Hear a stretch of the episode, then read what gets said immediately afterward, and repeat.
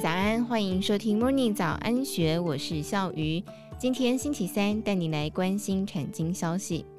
行政院长苏贞昌十一月三号视察由新竹科学园区管理局管理的龙潭园区，听取国科会及桃园市政府简报，并且鸟瞰龙潭园区三期的用地。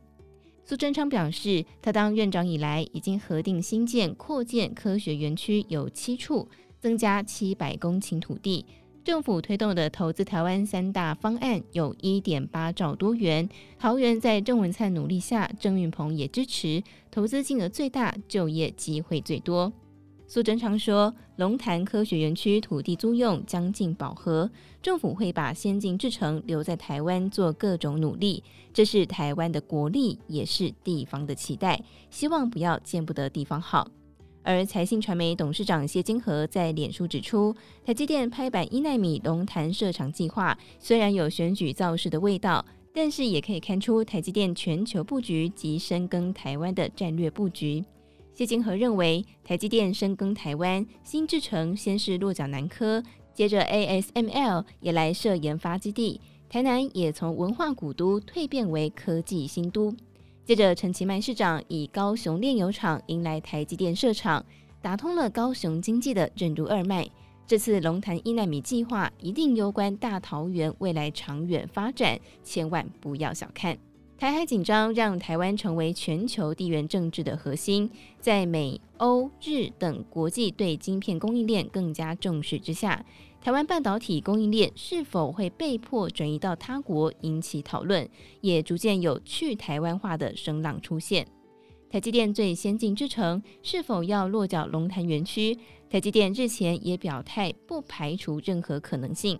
半导体根留台湾，成为台湾最重要的细盾，也可以米平国际间对于半导体供应链去台湾化的疑虑。国内媒体十月三十一号报道，台积电在竹科二奈米厂之后，将启动先导计划。二奈米以下一奈米制程也拟落脚竹科辖下的龙潭园区。这也意味着国科会明年将会展开龙潭园区三期园区报编程序，扩大北部半导体聚落。科技业知情人士透露。台积电在龙潭园区已经有封测厂，加上竹科的地缘人才资源，这是最好的位置。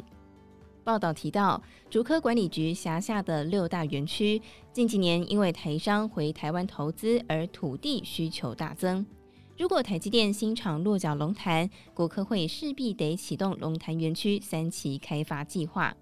竹科管理局先前说明，以龙潭园区来说，第一期用地已经差不多满了。第二期主要规划为公园、绿地开放空间。未来如果有新厂想要进驻设厂，确实要展开第三期基地评估规划工作。对于去台湾化声浪，力积电董事长黄崇仁表示，从晶圆代工经营者及台湾半导体老兵的角度来看，美国等西方国家希望建立半导体供应链本土化，更传出想要去台湾化，在实务上难度很大。因为台积电所有东西都是台湾的工程师做的，台湾工程师的技术能力、CP 值，还有台湾整体环境都适合做半导体，怎么去台化？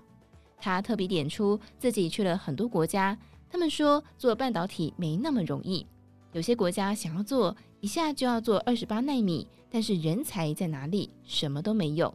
尤其张忠谋也是做了三十年才有今天，自己也是做了快三十年才能有今天，并不是钱丢下去就会有结果。叫外国再花三十年从头建立半导体供应链，怎么可能？谈政治很容易，但现实没有那么简单。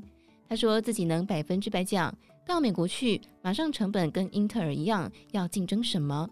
所以他认为无法去台化嘛，怎么去台化？